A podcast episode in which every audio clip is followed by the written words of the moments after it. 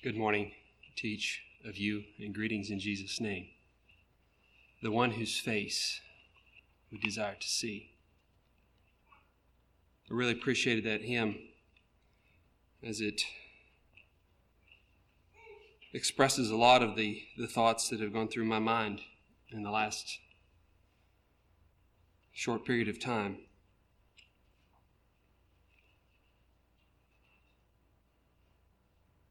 It's good to be together with you, brothers and sisters,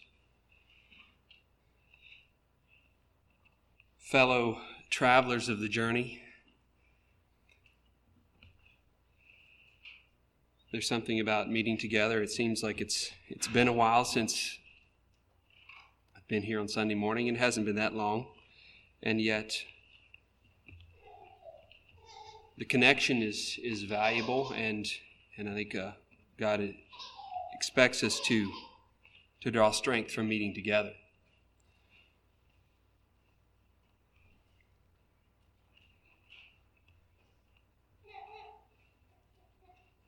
This past week, I have seemingly, I don't know, it's been a busy week, a full week, a lot of different experiences, a lot of, of ups and downs, perhaps literally and figuratively. But as I pondered what to, to share this morning, God brought a, a verse, a text to me. And that is in Psalm 103, verse 14.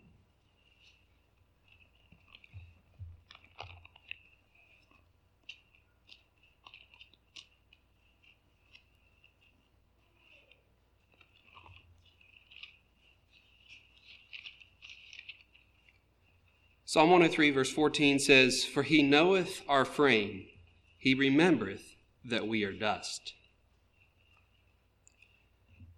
So as we think of, of that verse, I have a question, and that is, what does God expect of you?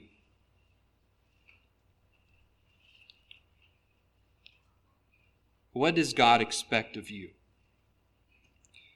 A title perhaps could be encouraged in the Lord.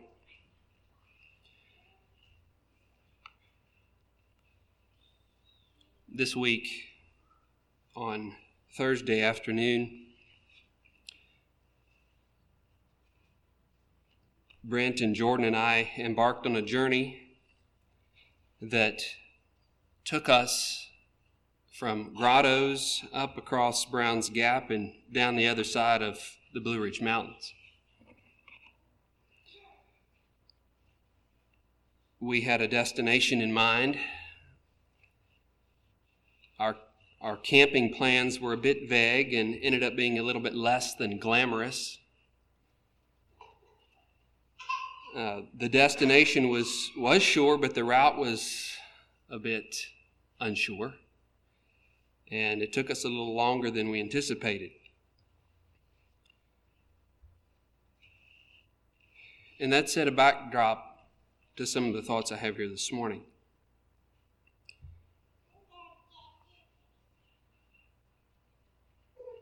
Turn with me, if you would, to 1 Kings 19.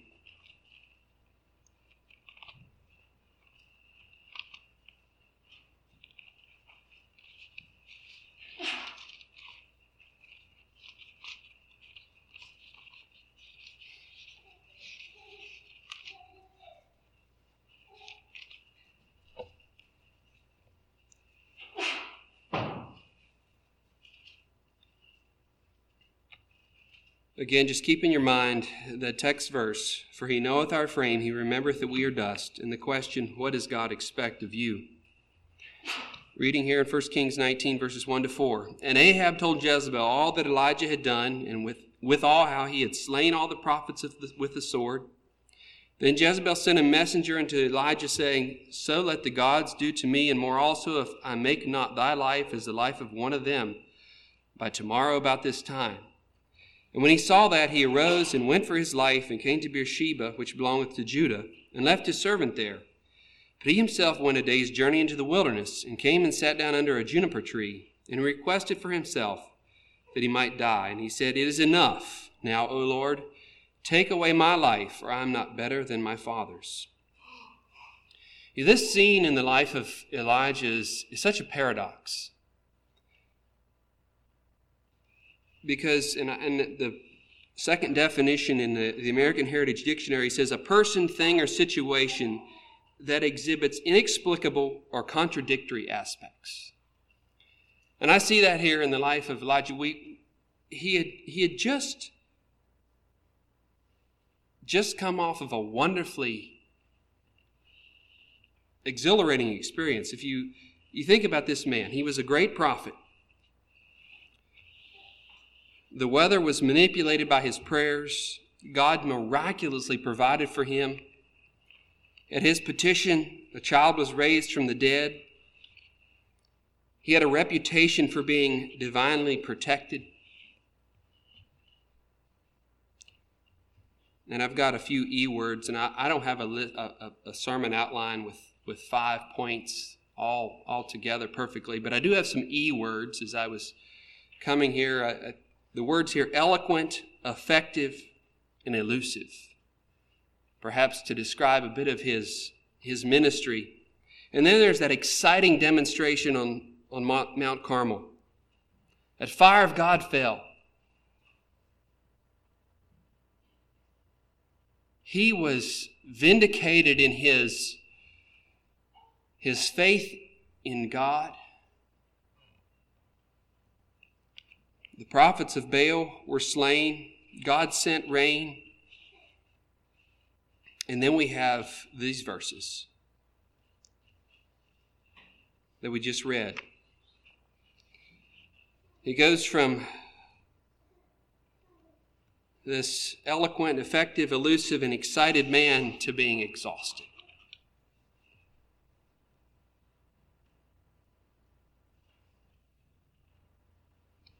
Probably one of the lowest points in his life. How did he reach this point in such a short time?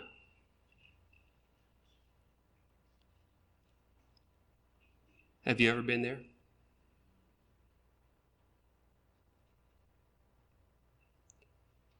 Are you there now? We each face different obstacles. We, we see different things, but we are on the same journey.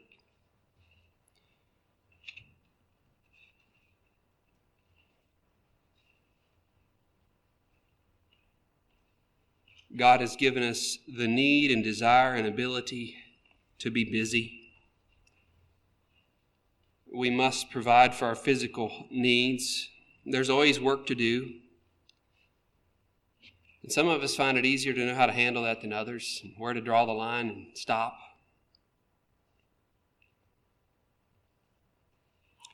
Sometimes we find the tasks of life overwhelming, the responsibilities, the cares.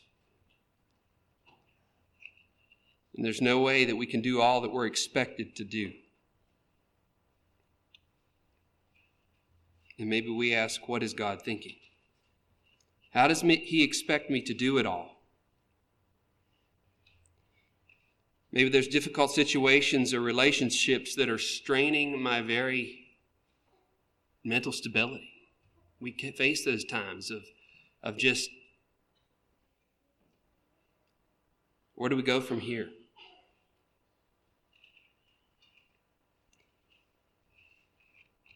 Elijah was, was the end of his rope. As he looked and saw Jezebel's threat, he was ready to give up.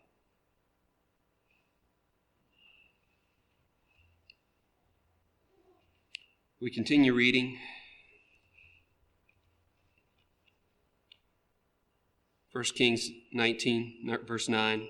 And he came thither to a cave. I think in the meantime, there, God woke him up, gave him food, and sent him and said, Go to the mountain of God. It says, And he came into a cave and lodged there, and behold, the word of the Lord came unto him, and he said unto him, What doest thou here, Elijah?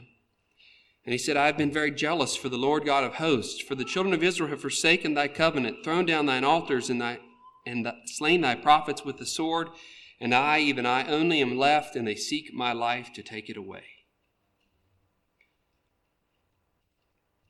And he said, Go forth and stand upon the mount before the Lord.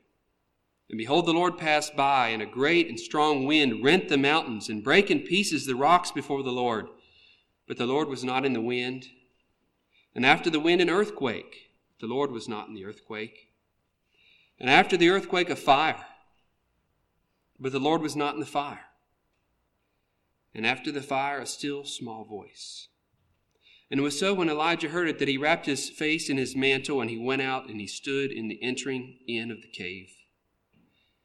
Behold, there came a voice and said unto, unto him and said, What doest thou here, Elijah? And he said, I have been very jealous for the Lord God of hosts, because the children of Israel have forsaken thy covenant, thrown down thine altars, and slain thy prophets with the sword, and I, even I, only am left, and they seek my life to take it away. And the Lord said unto him, Go, return on thy way to the wilderness of Damascus. When thou comest, anoint Hazael to be king over Syria. And Jehu the son of Nimshi shalt thou anoint to be king over Israel.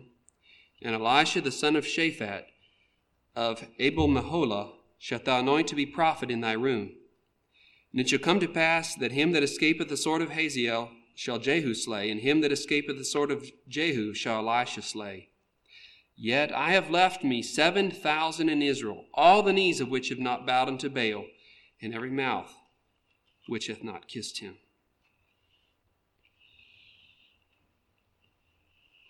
What was God's answer to Elijah's situation and quandary?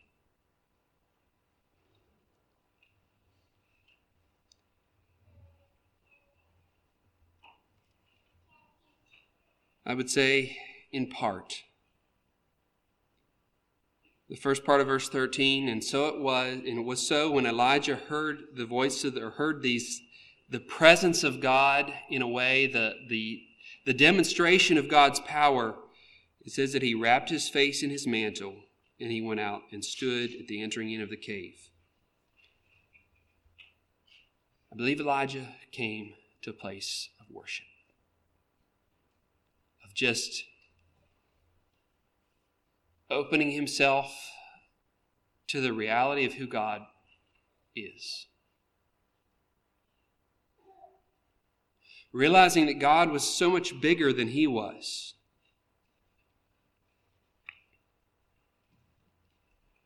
He saw, as it were, the face of God. We just sang that song, Show Me Thy Face. That's where we draw strength. That's where we draw sustenance. You know, God remembers that we are dust. And when these situations and these times come in our life, know that God knoweth our frame.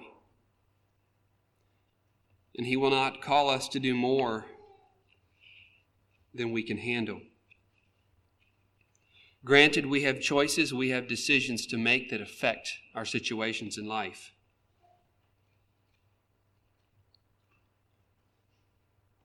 But God knows. And God will give us the strength as we look to Him. God brought Elijah to this place of worship, and then He gave him some simple directions to follow. And I believe he went from that man that was exhausted and, and discouraged to a place of encouragement.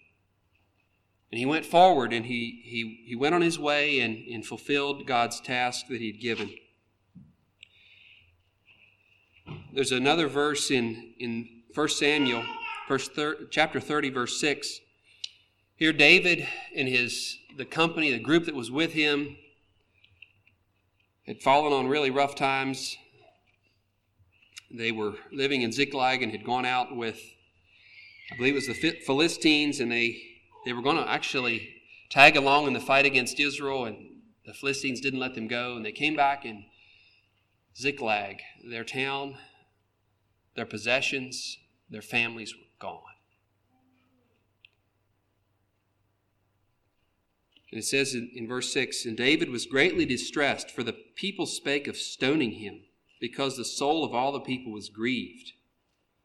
Every man for his sons and for his daughters. It was a, it was It was a rough time. It says that David encouraged himself in the Lord his God. And I don't know what all that looked like. I don't know what all David did, but I think a lot of it isn't something so much we do is to stop and to realize that God knoweth our free. He sees where we're at. He sees what we're going through. And he remembers that we are but dust.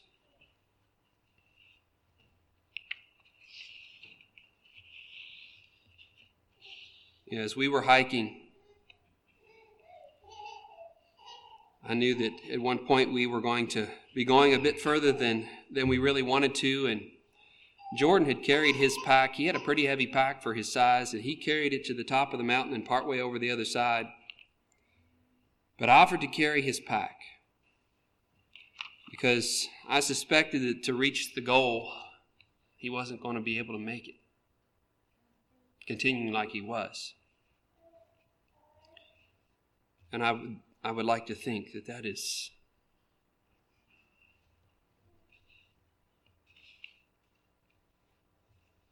like God.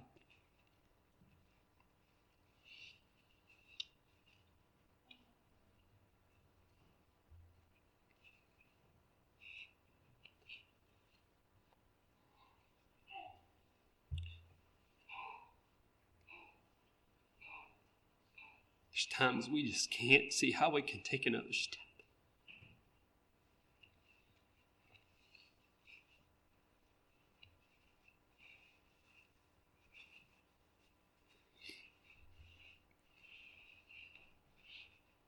You know, we have to give it up.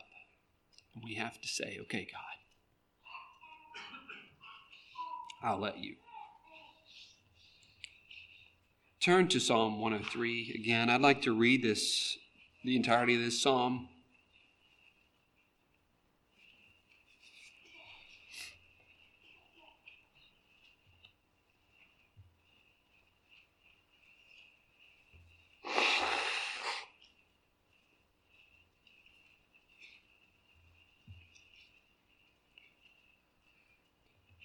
I have written in my Bible beside this, someone had called this God's benefit package.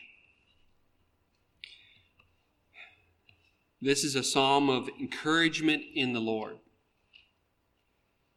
It's a call to worship God. It has reminders of God's goodness and care and our response to that. Psalm 103 Bless the Lord, O my soul, and all that is within me, bless his holy name. Bless the Lord, O my soul, and forget not all his benefits, who forgiveth all thine iniquities, who healeth all thy diseases, who redeemeth thy life from destruction, who crowneth thee with loving kindness and tender mercies, who satisfieth thy mouth with good things, so that thy youth is renewed like the eagles. The Lord executeth righteousness and judgment for all that are oppressed. He hath made known his ways unto Moses, his acts unto the children of Israel. The Lord is merciful and gracious, slow to anger and plenteous in mercy.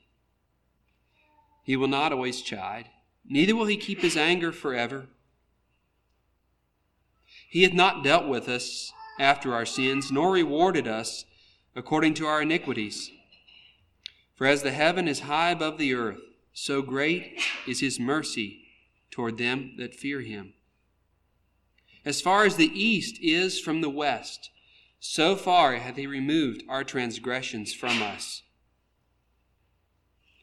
Like as a father pitieth his children, so the Lord pitieth them that fear him.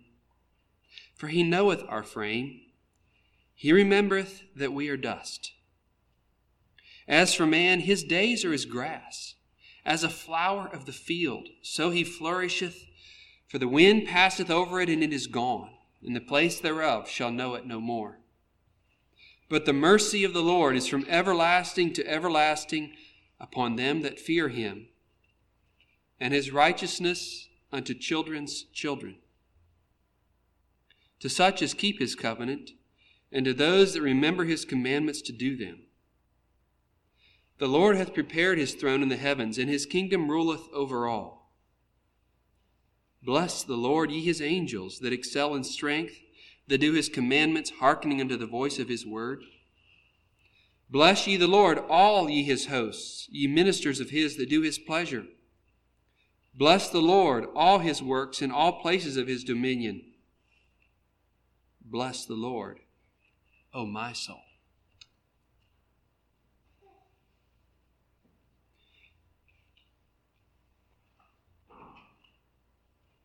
We see here God's wonderful works to us. He forgives and cleanses us. He's a God of justice, a God of righteousness. But we see here how much, how many times His mercy is expressed. He doesn't deal with us after our sins, or in His justice, He provides a way for us to, to be right with Him. The beautiful picture of a gracious God, slow to anger, plenteous in mercy. He doesn't hold our sins over us. He removes them. How far is the east from the west? Some of you children, you know this, you, you maybe learn your directions east and west. How far is it from the east to the west? If you're in the east and you head west, when do you get there?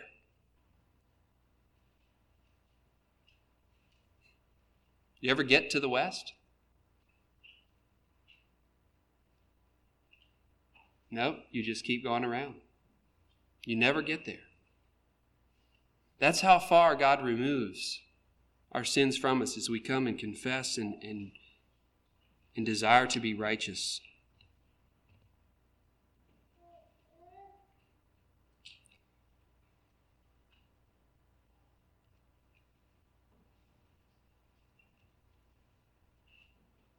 He knows our frame. He remembers that we are dust.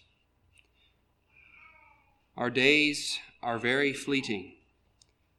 Grass grows usually for a season. A growing season, an animal may come and take a chomp and it springs back. But it's short lived. In the winter, the grass is gone. A flower of the field is even more brief. Some flowers come out during the day, and by evening they're gone. There's a the, the chicory plant is one I find so interesting because, and I, and I haven't analyzed it too closely, but you go out mid morning on a sunny day and the, the field of chicory will be blue. Right beside our house, there's a patch of it. And it's brilliant, that light blue. You go out the evening and there's no color there. The next morning early, there's no color there. And it's like, I thought these plants were in bloom. A couple hours later, it's blue again. Every day it sets a new flower.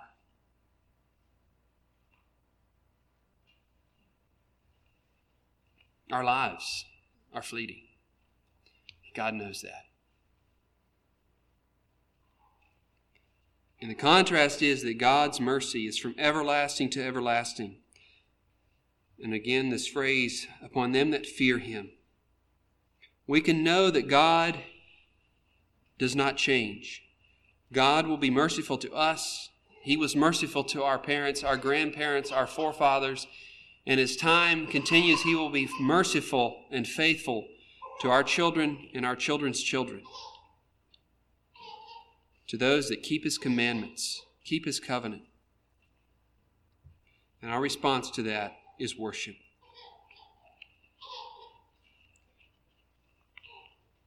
I don't know what you're going through. I don't know what the Lord is is allowing in your life, what burden you're carrying, what pack you need to let go of, what what encouragement you need. But I would encourage you with these words of God's mercy, of God's God's unfailing love and compassion. And encourage you to worship as you consider that. I'd like to open it up. If there's something that you would like to share of something that you need to let the Lord carry, or perhaps there's something recently that God has carried for you. A way in which God has remembered your, your condition of frailty, or something that you sense in your heart, and you would like to share that this morning.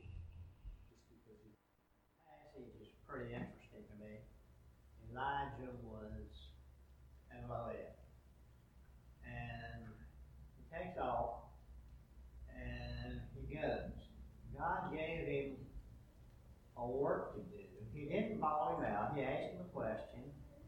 And that question helped him analyze his situation. But what he told him, to go anoint Hazael to be king anoint Jehu to be king and another prophet in your place, do you think that put him in any better graces in the situation he was in when he was running from the king, from Jezebel? I mean, that was just putting him right back into the uh, fire again. And yet, from that experience, he, you don't see him hesitating. He, he got his strength. He went. And you know, that's a real blessing to me when we face these times uh, and are honest about it. Uh, here it is. This is the way I feel. God answered. He really didn't give me a level of work to do, but it, it took off and strengthened God. And just a real blessing. Thank you for that. God didn't change his situation so much as change his perspective in the situation. Along with what Wade was saying, I noticed too in the story of Elijah, when he first fled, it said he found himself under a tree, a juniper tree. Somebody noticed one time, whenever there's a man under a, a tree in the Bible, he's usually in trouble.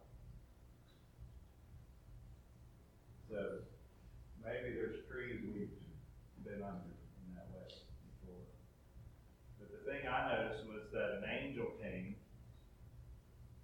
and, and gave him some food there and kind of a homely setting. He he had a cake and I guess a fire, and anyway, he, like David said, he prepared a table for him in the presence of his enemies or in that wilderness setting. And told him to eat, rise and eat. And Elijah ate, went back to sleep, and the angel woke him up again and said, Eat, because the journey is more than you can take.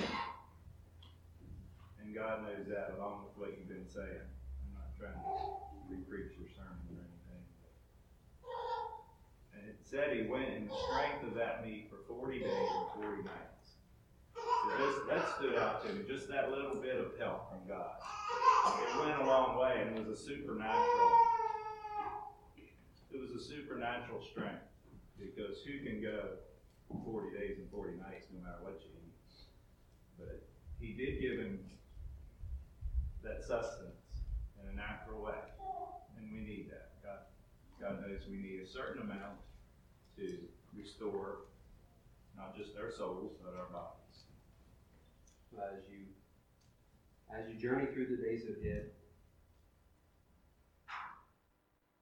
burden is is great. God is there. Knows our frame. He remembers that we are dust. I had to think of the the poem, and I, I don't have it here to read, but the footprints in the sand. It's one very many of us know well. The two sets of footprints, but when the tough times came, there was only one set. And the question was, Why, God, did you leave me in the tough times? And the answer was, It's when I carried you.